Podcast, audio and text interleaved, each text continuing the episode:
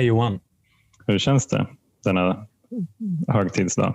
Ja, men det känns bra. Ehm, jag sitter här och eh, innan vi skulle spela in här nu så kom jag ju på att det är ju Kristi himmelfärd. Mm. Och ehm, då slog det mig att en av mina mest absurda och eh, roligaste och mest tragiska fyllor har just inträffat på en Kristi himmelfärdsdag. I vetskapen om att Kristi himmel, torsdag, Kristi himmelsfärdsdag, är också folknykterhetens dag. Det tyckte, det tyckte, jag och mina 19-20-åriga vänner var, var, var liksom höjden av ironi. Mm. Och skulle då passa För att på det också att, är en så bra dag att festa på. Ja, och skulle passa ja. på att festa så inåt helvete. Mm. Kändes inte det lite respektlöst tyckte ni då? När ni inte var 19-20? Inte Nej. ett dugg. Tvärtom, i efterhand kan jag ångra att jag inte festade mer. Ja, ja. Alltså, gör man inte alltid det? Ja, jag har ju faktiskt hört folk som sagt att de har, ång att de har ångrat att de har festat lite för mycket. Ja, nej. Det är väl liksom en, en, en ganska ironisk grej att säga i en alkispodd. Ja. ja. Men eh, om jag, om jag ska bre ut mig lite grann om den här fantastiska fyllan som jag nu har sålt in. Så... Ja, why not? Det var så att en av mina bästa vänner, som faktiskt av en slump, kanske inte, tog ett år i eh, en tolvstegsgemenskap igår. Nej, är det sant? Jo, det är sant. Strax eh, innan Kristi him då, kan man ja, påpeka. Och det måste jag, fan, jag måste påminna honom om detta. Han hade varit kattvakt åt sin syrra som mm. hade varit på semester och eh, hade fått en liter vodka, tror jag, mm. som eh, present. Och Vi skulle ut och bada för det var väldigt varmt den här Kristi himmelfärdsdagen. Och så vi åkte ut för några klippor där och vi hade ju med oss vi hade ju med oss en, en, alltså en redig packning alkohol redan innan den här flaskan vodka kom med i bilden. För den hämtades upp på vägen mm. utan att vi visste vad det var. Men det var ingen direkt som blev ledsen över att det kom liksom en liter ren vodka med på den här lilla badutflykten. Nej. Men det var konstigt tyckte jag då. Därför att vi var, ja, vi var väl en fem, sex, sju stycken killar. Någon tjej kanske var med, jag minns inte riktigt. Kompisar. Och ett par, tre av dem där körde ju bil för att vi, vi åkte ut, liksom, ut till vattnet. Så att de drack inte. Några tyckte att det var lite overkill att ligga och, och dricka vodka på en, en klipphäll utan att det fanns något virke. Så att det blev jag och två killar till. Som dels, dels så fanns det massa öl och vin och allt vad det var. Ja, men vi, vi beslutade oss för, eftersom att det var folknykterhetens dag, att vi mm. skulle mm. tömma den där flaskan med vodka, vilket vi gjorde. Och jag blev så jävla full. Och på kvällen så skulle vi göra någon insats, för det var någon sån här det var någon dans i Folkets hus och vi tillhörde en, jag tror att det var en musikförening så att vi skulle stå i garderoben. Men stå i garderoben på en, en dans för lite yngre människor. Det kanske var en gymnasiefest, jag minns inte. Det, tyckte, det var ju bara en omskrivning för att få festa som fan. För det var ingen som tog det där stå i garderoben-jobbet direkt på, på allvar. Så att det såg vi fram emot på kvällen. Men efter all den här jävla spriten, jag vet inte om vi drack en tredjedel var, det kan ha varit så att jag drack ganska mycket. Så här, jag tror inte att du drack minst. Nej, jag tror inte det. Men i alla fall, jag var ju helt inställd på att åka ifrån eh, badutflykten till den här, det här stället i Folkets hus där den här, där den här dansen skulle vara.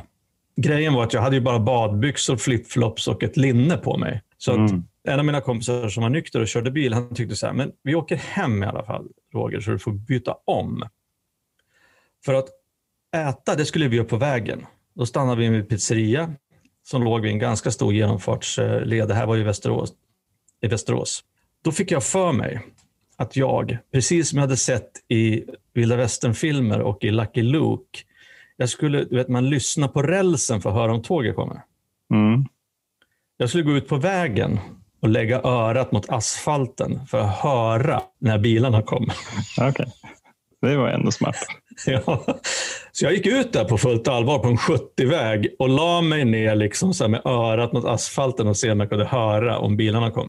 Jag fick inte ligga där så länge, tack och lov, för att mina, mina kompisar såg ju vad fan som, vad som pågick. Det var skönt att det var någon som var nyktrare än du.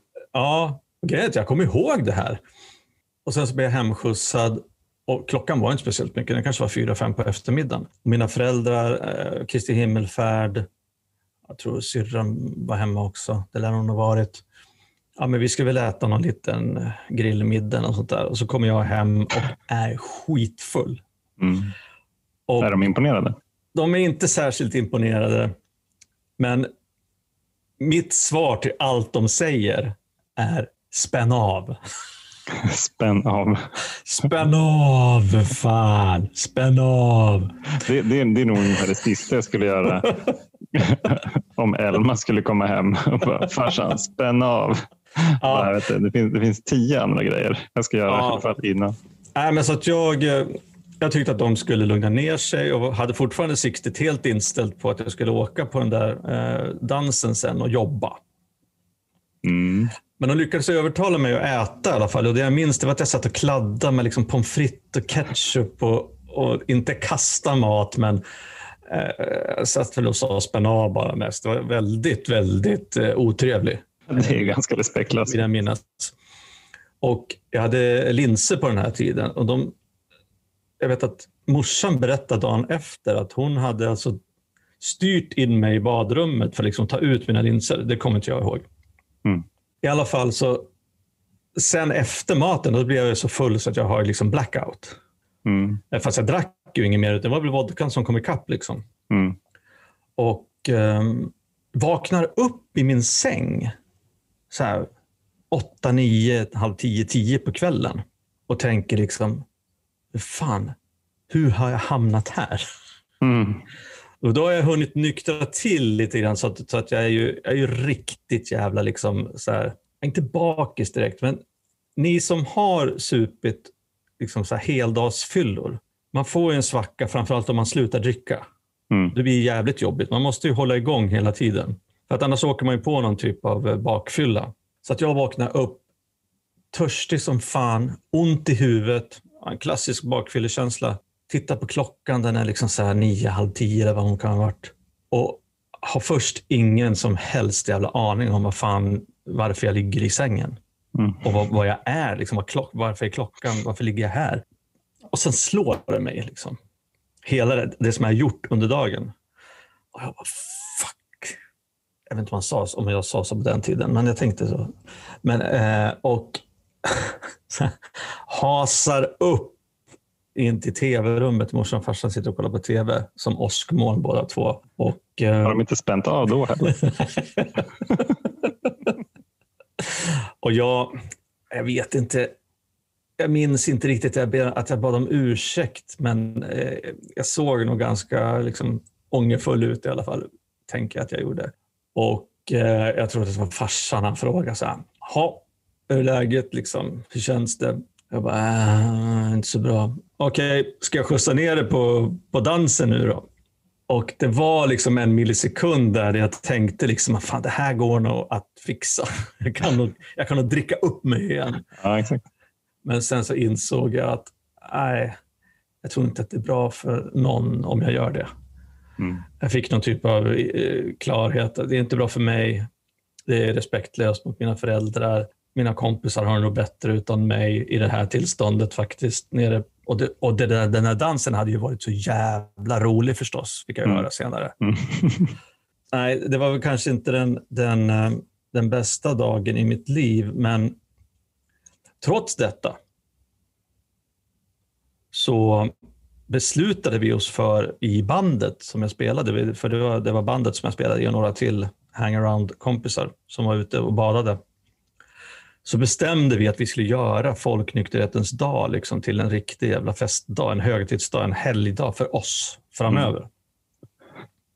Sen blev det aldrig riktigt så, men, men på den här tiden, och det här känner väl många igen, gissar jag. Alltså när man var 19-20 år och råkade ut för sådana här saker. Det är nästan som en merit istället för att det var liksom en konsekvens. Mm. Ja, absolut att... Det var en, det var en story. Ja, det var ett äventyr, det var en story, det var liksom någonting som man skulle skratta åt i plugget eller liksom flera mm. veckor efteråt. Och, och liksom fortfarande kommer ihåg folknykterhetens dag, liksom sådana saker. Mm. Så det var ju någonting som, istället för att jag tog det som en signal att jag kanske borde titta över mitt drickande, så blev det ju snarare liksom en, en trigger liksom, på något vis. Mm. Ja, ja, precis. Exakt. Jag, jag tror i och för sig att det är så ganska mycket med de där quote, quote, konsekvenserna som jag fick då mm. under den tiden. Alltså det var ju helt jävla vansinniga grejer som jag gjorde när jag, när jag var 19-20. Alltså det, var så här, det har slagit mig några av de här sakerna nu på senare år. Och så har jag berättat det för Josefina och liksom, ja, men då tänkte jag inte så mycket på det. Så jag har inte tänkt på det ett tag. Så bara, just det, det här gjorde jag när jag var i London. Så sov jag på gatan liksom flera nätter för att jag, jag hittade inte hem för jag var alldeles för full. Eh, jag kunde bara hitta hem när T-banan gick och inte med bussarna. så att, så att om jag då liksom, uh, hamnade väl på någon klubb någonstans och sen någon efterfest hade ingen aning om vart jag var. Jag, så här, jag får sova på gatan då. Jag var mm. jättetrött. Och så här, och, och, så här, och, olika liksom, stadsdelar i London. Den ena lite farligare än den andra. Och tänkte ju inte alls på det då. Men, men idag så framstår det som helt alltså Jag har ju inte sagt det här till mamma och pappa till exempel. Att jag sov ute på gatan liksom, när jag var Nej. 19. Men, men, ja. ja. men det är också så att det blev ju någon typ av Ja, men det var ju jävligt hajpat att festa på den tiden för, för det gänget som jag eh, var i. För samma, samma gäng som var och bada, vi hade ju också ett festgäng. Och det här, eh, det här är inte ovanligt för de som kanske har gått på framförallt tekniska högskolor och universitet, men, men vi hade ju liksom uniformer på oss när vi var ute på fest. Och vi kallade oss för De Brynjas. Så vi hade alltså nätbrynjor. Det är klart ni hade. Och eh, ja, men en jävla såna här armébyxor med muddar där nere och sidofickor. Och sen mm. Eh, svarta tygskor. Alltså, det låter ju ganska funktionellt om man ska ja, festa. Ja, absolut. Så, menar, de här sidofickorna fick man ner mycket i och mm. även liksom pluntor. Superbra med muddar där nere vid anklarna. Ja. och sen så hade vi hade också en egen sång som vi alltid sjöng när vi kom. Vi kom ju alltid till fester och, och klubbar och allt sånt här tillsammans. Mm. Så vi hade liksom ett eget anthem. Som, och det är så jävla det är pinsamt. Det, alltså, det här är så pinsamt. Alltså, det var ju liksom en livsstil och vi mm. var ju så jävla coola, tyckte vi. Jag vet inte om det var så många andra som tyckte det, men, men eh, så Kristi himmelfärd lika med folk, folknykterhetens dag får mig då att tänka tillbaks på den här idiotiska torsdagen som det var då också förstås och eh, minnas framförallt mina, ja men det jag tänker på liksom, det är så här, mina föräldrar. Mm. Alltså jag minns att den här händelsen vi pratar inte så mycket om den efteråt. Och det tror jag beror på att eh, delvis, nu ska jag inte prata så mycket för min eh, pappa, han har ju varit borta länge, men jag har ju hört av morsan att det hade nog kunnat varit han liksom, när han var 19-20 år också. Så att det var väl lite grann så här att ja, ja, Roger är ju den åldern, han växer väl ifrån det. Det, det gjorde han ju. ja, jag gjorde det, men vilket, vilket de flesta också, också gör. Nu känns det som att jag mjölkat ur den här folknykterhetens dag. Ja. Så att ni som lyssnar på det här idag, fredag, och hade en, en nykter folknykterhetens dag, ni får ju vara glada att ni slapp ligga på, ute på vägarna och lyssna efter bilar i alla fall. Mm. Ja, jag kommer ihåg liksom en sån där apropå. Jag, har inte, jag var ju borta, vi bodde ju lite längre bort från stan så jag var ju nästan aldrig liksom nära hemmet när jag festade utan det var alltid inne i stan. Men det var ju någon, någon gång, kom jag ihåg, som den här festen som började på fredag eftermiddag. Den höll i sig ända till på söndag kväll. Och så kom jag hem skitfull på söndagen. Eh, mamma var jätteorolig och så kom jag ihåg att jag hade, jag hade supit bort ena skon. Och istället för skon så hade jag ett litet så här presentsnöre på, på stortån. så här guldpresentsnöre. Så alltså jag försöker ju så gott jag bara kan att liksom inte vara full. Men jag är alldeles för full för att det ska inte synas. Och mamma är ju jätteorolig och har gått över från oro till att hon är svinförbannad. Så att det blir ju inte något så här kärvänligt möte när jag kliver in där liksom med en sko men med ett, ett presentsnöre på ena stortån och med några så här, typ så här gympabrallor som inte ens var mina. Alltså så här, det var ju bara nej, det, var, det var ett haveri kan man säga. Jag har inte haft så många liksom, möten med mina föräldrar när jag har varit full annars. Jag minns också att jag på väg hem från stan någon lördag natt också cyklade, de höll på med något jävla vägbygge, så jag cyklade liksom ner från cykelvägen, ner på en tomt liksom som låg kanske en meter under cykelbanan. Mm, mm. Staketet var borta. De höll på att bygga där. Jag vet inte, det var säkert avspärrat, men det mm. märkte väl inte jag, eller sket i. Så att jag, både cykeln gick sönder, jag bröt nyckelbenet tror jag, eller fick sy i knät. Det var någonting. Det var, jackan gick sönder, liksom. det var allt möjligt. Och så jag släpade hem cykeln och sen så där vi bodde i en villa så hade vi cykelparkering liksom på, bakom garaget. Så när vi satt i köket så kunde vi se alla cyklar. Mm.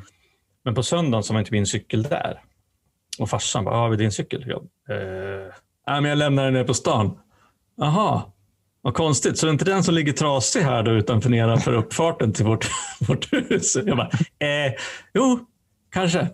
Men istället för att, för att han bestraffade mig för det här som jag hade gjort så hjälpte han mig att göra så här skadeanmälan till försäkringsbolaget för trasig cykel eller trasig jacka. Och du, hade väl en, du hade väl en annan jacka på dig än den här, den här som du köpte som var lite dyrare. Alltså lite sådär att, och det var liksom, han begärde skada för allting och så skickade vi in det där så fick jag pengar. Liksom. Mm. Och det var ju jävligt bra konsekvenser. det kan vi ju snacka lite grann om också. Så, här, så rent familjemässigt så jag var ju jävligt skötsam ganska länge. Alltså upp till var, det var inte så att jag började komma hem på fyllan och kräkas när jag var 12, 13, 14 utan jag höll mig tills jag var kanske 17, 18 i alla fall. Så att de här grejerna som hände, det var ju, då hade jag ändå någon typ av laglig dryckesålder. Jag vet inte, det kändes som att jag hade byggt upp en liten bank av goodwill. Mm. Att jag inte hade också stökig när jag var yngre och hade liksom, det gick bra i skolan och allt sånt där. Alla de här bevisen som vi fortsatte samla på oss när vi blev äldre och det blev värre, de, liksom, eh, de kunde jag liksom bocka av lite grann redan när jag var yngre. Och I och med att det var, ah, inte okej okay kanske, men att det var ganska lindriga påföljder när jag var i 19-20-årsåldern.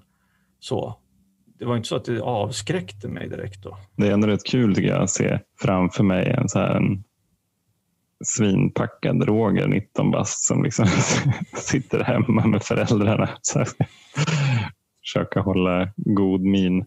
Ja, men alltså, jag tänker också så att sådana här stories som vi pratar om nu, det är ju inte tecken på att jag är alkoholist, utan det är nej, många nej, ungdomar framför allt liksom, som råkar ut för sådana här saker. Det är ju liksom, visar bara vad alkoholen kan ställa till med eller bidra till.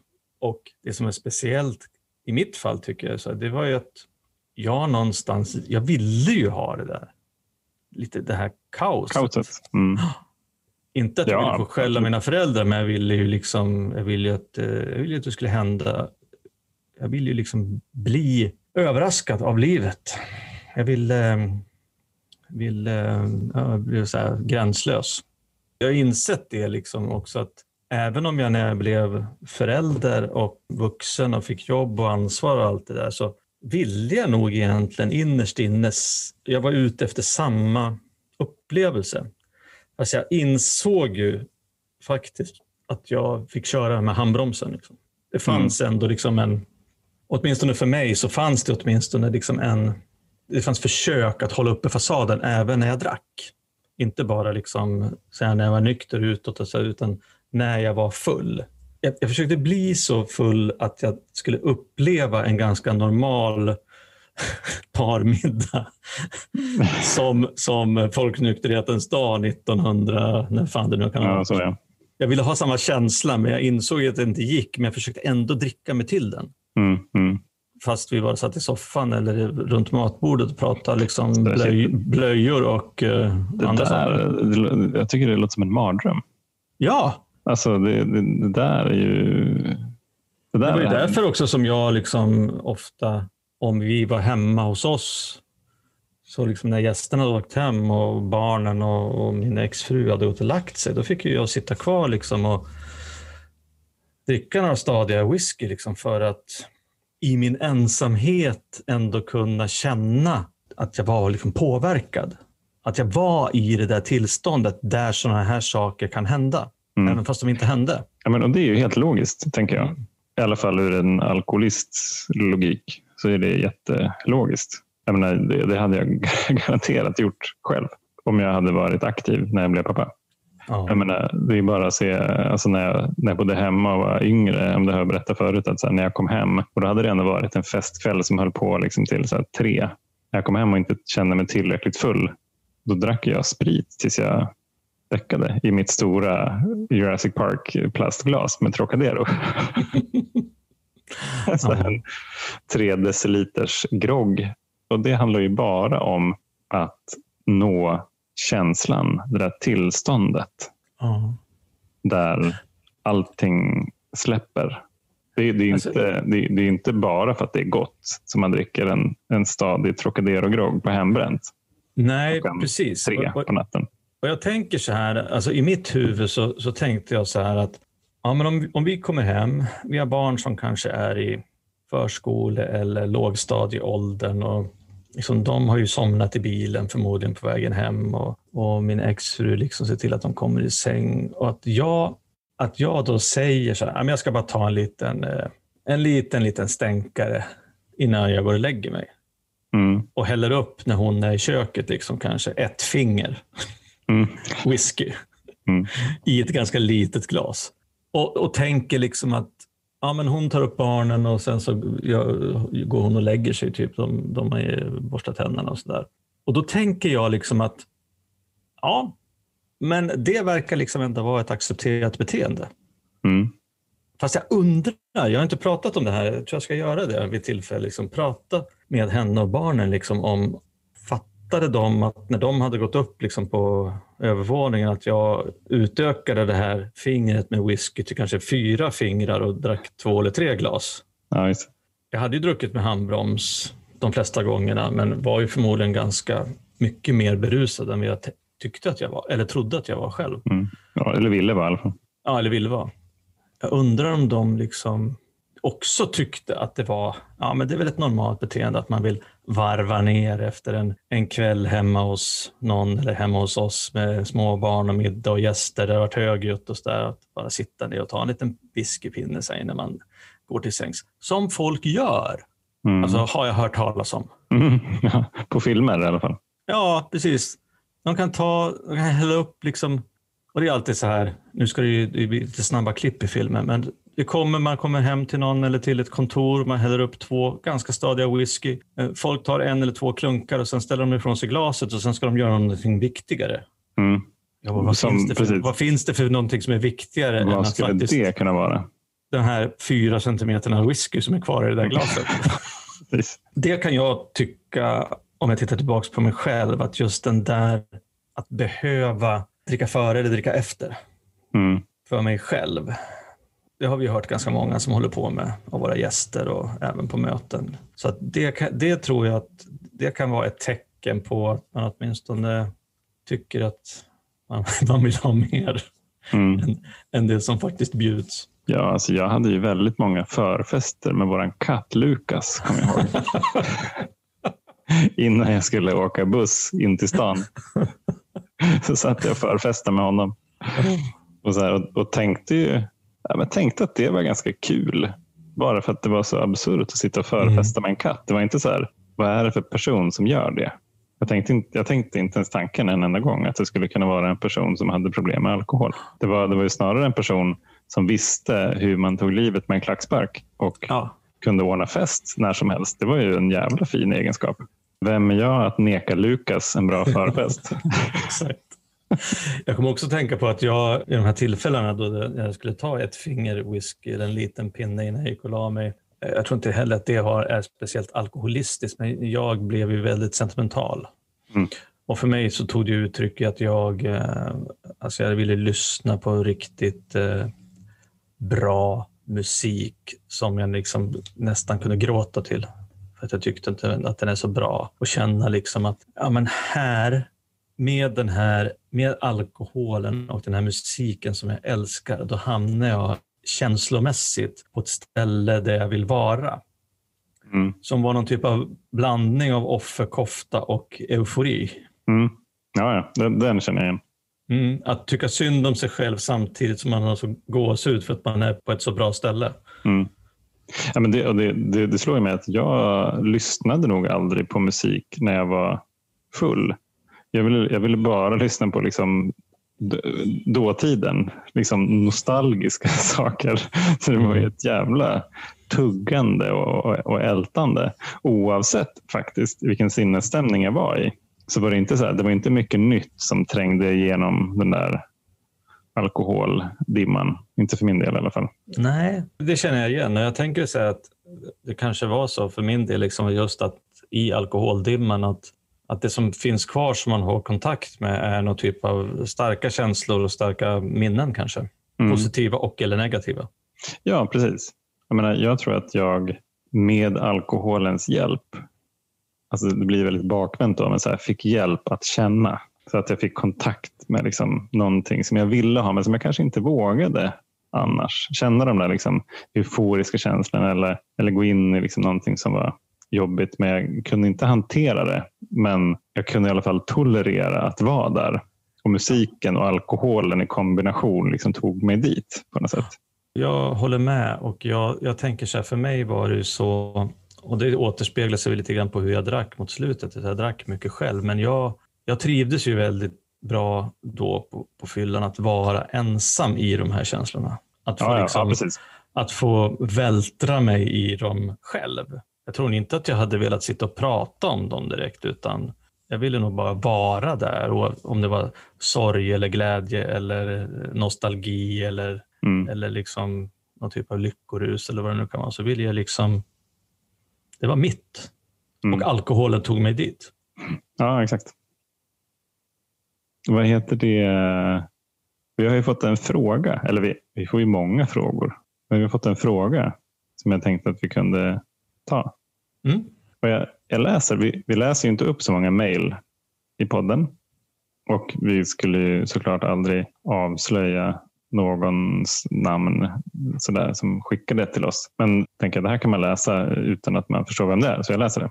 Så det är så här, hej Johan och Roger, en fråga till podden eventuellt. Om man vet att man har problem, kanske rent av börjat ana att man är en alkis efter cirka 20 år av åtgärder, till exempel då byta glas, plats, dryck, bara dricka en viss dag, köpa åtskilliga gymkort som ni förstår hur väl använda de har blivit, nya tag varje morgon, varje vecka, varje månad, varje år, peptalks på varje powerwalk man någonsin tagit under alla dessa år. Bara ett par exempel på allt jag har gjort för att komma ifrån eller minska drickandet. Jag räknar ihop alla mycket seriösa försök och åtgärder och kom upp i så många att det blev helt absurt. Och nu till det mest absurda. Jag har börjat få ganska tydliga fysiska symptom på att min kropp inte orkar detta mer. Psykiskt är jag fortfarande ganska okej okay och vill fortfarande tro på att måttligt drickande är min väg.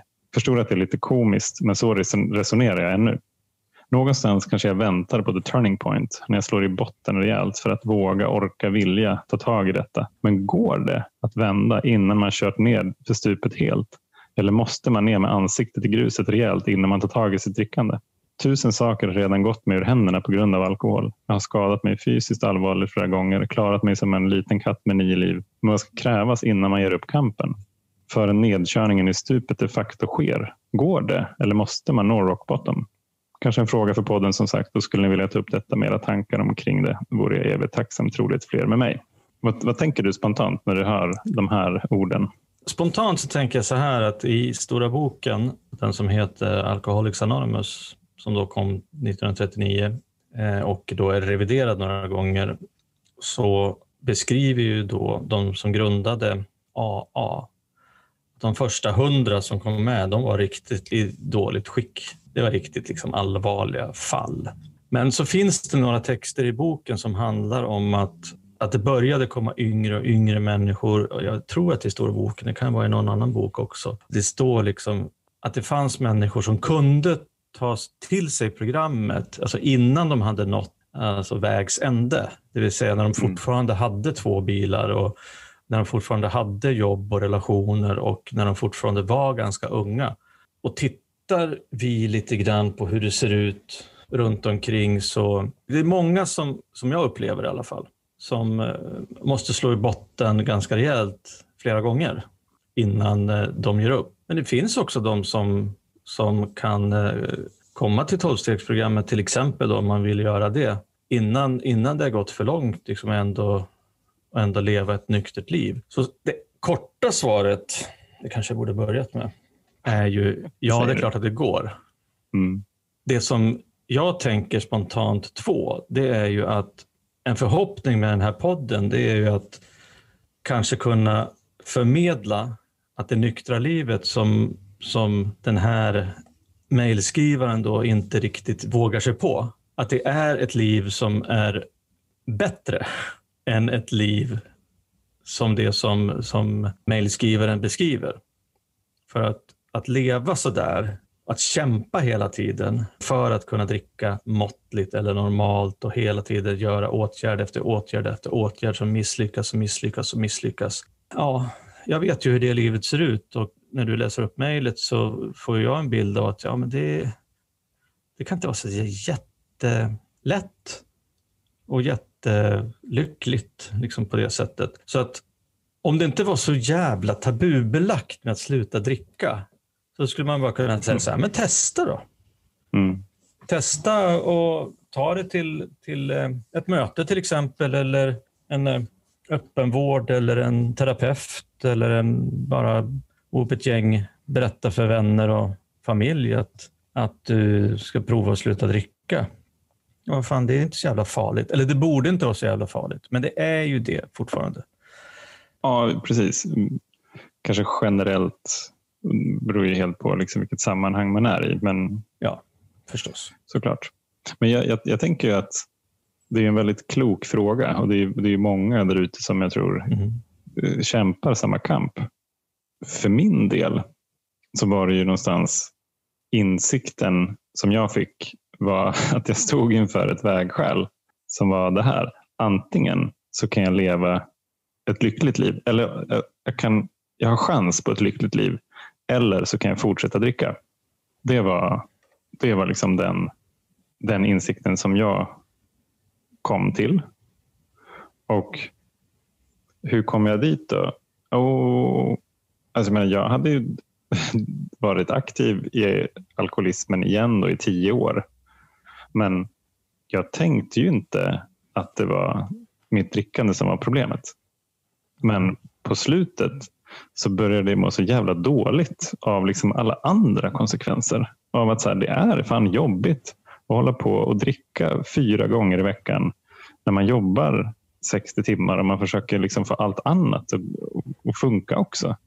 Det är liksom ett ständigt jävla kämpande. Så att någonstans så var det ju också att konsekvenserna av att fortsätta leva det livet som jag levde var värre än att faktiskt försöka göra någon form av förändring. Och jag menar, då kan man väl säga så här, ja, var, var det en botten? Ja, det kan man väl säga, eller någon turning point. så Eftersom det, det innebar en, en förskjutning, det innebar en, en öppning åt någonting annat i alla fall. Och som vi konstaterade i, i avsnittet som vi släpper nästa vecka med Jan, att det sker ju inte själv. Man får inte syn på de här grejerna själv utan man måste få någon annans perspektiv på något vis. Det måste vara någon form av, det behöver inte vara en konsekvens, men det kan vara så här att man faktiskt ber om hjälp.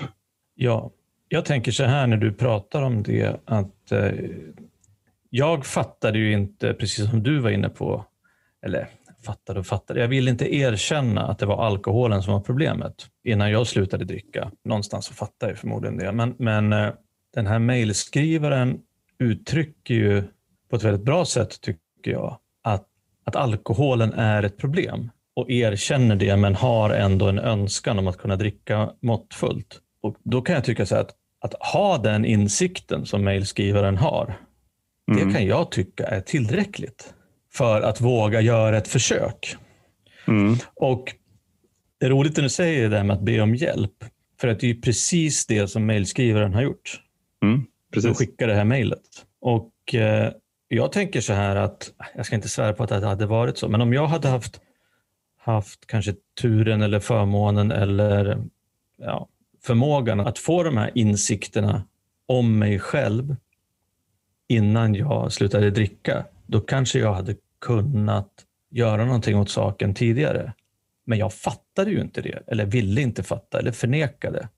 Mm. Så att jag kan, jag kan tycka, det kan jag ju göra, men för mig så, så verkar det som ändå att den här mejlskrivaren ändå är ute efter att försöka testa någonting annat, som du var inne på. Att ändra riktning. Och då tycker jag definitivt, för det är också så här att fatta inte ett beslut om att aldrig mer dricka. Nej, precis. Utan fatta ett beslut om att göra en förändring. Kanske gå på möten, kanske börja göra alltså, terapi eller vad som helst egentligen. Och så gör det en dag i taget. För så länge, så länge jag inte dricker nu, så dricker jag ju inte. Hur mycket jag drack igår spelar ingen roll och imorgon vet jag ju ingenting om ännu. Men om jag inte dricker idag så håller jag mig nykter. Och det, det är ju liksom det är väldigt enkla men eh, jättekonstiga tricket liksom att vara nykter en dag i taget. Så pröva med en dag då. Som ett direkt svar till, till mejlskrivaren och be om hjälp, kanske hitta någonting annat. Och sen om du varit nykter en dag så kan du fatta ett nytt beslut på morgonen dagen efter. Ja, men jag, jag tänker, vi, vi, har ju pratat några gånger om att så här, det är ganska befriande att se livet som en liten experimentbox. Att här, testa, se vad som händer. Mm. Precis som du är inne på, så här, gå på ett möte, testa terapi, prata med någon som är nykter, fortsätt mejla till oss, prata med någon av oss, dela om, dela om erfarenheten och samla på fler datapunkter om hur det kan vara för dig att vara nykter. Eh, och jag, och jag tänker så här, det här kanske är liksom en jättekonstig grej att säga i Alkispodden. Men så här, det, det är liksom inte nykterheten i sig som är grejen. Det är ju om jag har ett lyckligt liv eller inte. Om, på om sikt, jag, om, ja. På sikt, ja. Ja, precis. Jag menar, så här, jag menar, så här, för, för, och, och, för min del så var det då så här, om jag vill ha ett lyckligt liv, ja, men då kan inte jag dricka. Så här, jag behöver vara nykter för att ha ett lyckligt liv. För mig finns det en, en jättestark korrelation mellan de sakerna. Men, men i sig så finns det inte något liksom egenvärde med att gå runt och vara nykter om jag inte blir lycklig av det. Nej, precis. Det, det håller jag med om. Och, och, eh, och, Det är ju så att för mig i alla fall, eh, jag tog mig till tolvstegsgemenskap, eh, jag har gjort tolv steg och när jag hade gjort jag hade jobbat i de här tolv stegen och lever i programmet, då, då så har jag ju liksom eh, städat upp, gottgjort människor som jag har sårat och liksom kan då trycka på reset-knappen lite grann. Mm. Och fokusera kanske lite mer på att ja, men, bygga liksom ett lyckligt liv. Jag tänker också på en annan grej. Och det, jag är så dålig på att komma ihåg citat ur Stora boken, men det står ju också någonstans att eh, ja, men om du tycker att det vi har att säga verkar någorlunda vettigt men fortfarande tveksam så står det någonting i stil med att prova då att, eh, att eh, gå ut och dricka och, och sluta tvärt. Och gör det eh, fler än en gång och se om det funkar för dig. Och sen om du märker att det inte funkar så kanske du, då står det någonting i stil så kanske du kommer att tänka att de där människorna på AA, de kanske hade någonting Eh, de kanske hade liksom rätt eller de kanske fanns någonting i det de ville försöka säga som det står i stora boken. Och, och det är också en grej för oss som har hittat ett nyktert liv så har ju resan hit varit väldigt, väldigt annorlunda. Många har ju, har ju haft en resa som är kantad av liksom lång, lång kamp i det aktiva, många återfall och eller lång nykterhet följt av ett långt återfall. Alltså det finns hur många resor, lika många resor som det finns människor. Så det finns, det finns in, inte heller något riktigt facit på hur din resa kan se ut, kära mejlskrivare. Nej, precis. Men att våga testa, till exempel att gå på tolvstegsmöte, det kommer ju inte att förändra ditt liv. Om du går på ett möte och sen går hem och säger att Nej, men det här var ingenting för mig. Nej. Du, du har ju liksom inte, det finns inte mycket att förlora på att testa. Nej, du har wastat en, det var ju en timme då kanske. Ja, precis. Nej, men, och, och sen så också så här, alkoholen kommer alltid finnas där om man vill gå tillbaka. Det, det gör den ju. Alltså jag är fortfarande liksom inne på den här lycklig spåret. Och, och en annan fråga att ställa sig är den här. Tycker jag att jag förtjänar att vara lycklig? Jag, menar, jag, jag har nog inte ställt den till mig själv så explicit.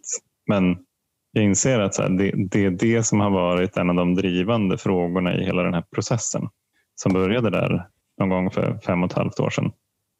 Ja, jag måste ha tyckt att jag var i alla fall det lite grann.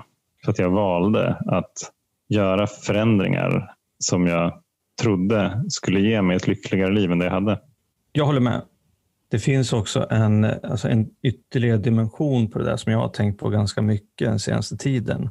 Och Det är just det där att förtjänar jag att vara lycklig? Kan jag få ett lyckligt liv? Kan jag få ett bra liv? Ja, det kan jag, kan jag kanske få om jag jobbar för det. Men konsekvenserna av att jag gör det jag gör här blir ju att förhoppningsvis och förmodligen att de människorna som jag har runt omkring mig också kan få lyckliga eller bra liv. Mm, absolut. Inte bara de som jag har skadat och som jag har skadat mycket, utan även liksom människor som jag möter idag. För att jag är en annan människa. Om jag tidigare var liksom en destruktiv virvelvind som bara brydde mig om mig själv, så är jag idag eh, lite mindre, jag är inte destruktiv, men jag bryr mig mindre om mig själv i alla fall och bryr mig mer om andra. Så att konsekvensen av att jag får, får ett lyckligt liv blir ju också att, att det sprider sig. Liksom. Jag tänker också att så här, det är ett jävla tjat om lycka. Det, det, det handlar ju också så om frihet. Mm. Så här, vill jag vara fri? Jag menar, när jag var inne i den där kampen hela tiden och jag, det kändes som att eh, antingen så var det jag såg det aldrig som en kamp för att liksom försöka sluta dricka. Jag försökte ju inte sluta dricka. Jag tog en paus på fem år. men men eh, sen när jag väl var igång igen, då försökte jag aldrig sluta. Alltså det var inte, det fanns ju inte, men, men det var ju mycket, hela livet var ju en kamp i att så här, försöka hantera alla andra runt omkring och folk var idioter och det var ju jätte jättejobbigt. Och jag var ju inte fri någonstans. Jag var ju väldigt liksom beroende av eh, relationer och bekräftelse och massa ex externa saker som, som, skulle, som skulle rädda mig tänkte jag ju, även fast jag aldrig sa det explicit. Det var en nästa befordran eller lön eller lägenhet eller allt möjligt jox som gjorde att jag inte var... Jag satt, in, jag satt aldrig i förarsätet för mitt eget liv heller. Jag var alltid beroende av någonting eller någon annan som skulle rädda mig eller som skulle ge mig de där ja, känslorna som jag eftersökte. Det är väl kanske det som vi får mer av i nykterheten som är sinnesro. Så det var väl alltså så här, några, några olika perspektiv i alla fall på ja, så en, en eh, svår, klok och samtidigt enkel fråga. Ja, en väldigt bra fråga. Och, alltså min, min känsla är ju att om man har den insikten att man, att man har ställt den här frågan, då känns det ändå som, utan att känna den här personen, det känns ändå som att den här personen borde kunna vara redo att försöka göra en förändring. Mm. Om jag gissar. Om personen ja. hör det här och inte håller med så får naturligtvis säga ifrån så får vi ju rätta det här i, i nästa podd. Nej, precis. Eller vara med i samtalet. Ja, det vore ju väldigt spännande. Jättevälkommen. Jaha, Johan. Ska vi runda av det här eh, snacket om folknykterhetens dag? ja. Små och stora whiskypinnar, nostalgi, um, vältra sig i känslor och frågan om, om man måste slå i botten rejält innan man kan göra en förändring. Mm. Ja, testa att göra en förändring för att eh, bli lycklig, ja, tänker vi. Precis, exakt. Testa och se vad som händer. Och vi finns här. Ja, vi finns på, på mejlen och om du vill prata så fixar vi det också. Grymt. Härligt Roger. Du, eh, ta hand om dig och eh, till er ute, ta hand om er här under eh, Kristi him och glöm inte att för bövelen fira folknykterhetens dag. Eller ni som missar folknykterhetens dag i år, den kommer igen nästa år. Glöm inte det. Den har, faktiskt firats, den har faktiskt firats sedan 1925. Ja, spänn av. ja. ja. Spänn av hörni. Ja, så hörs vi nästa vecka. Ciao! Hej!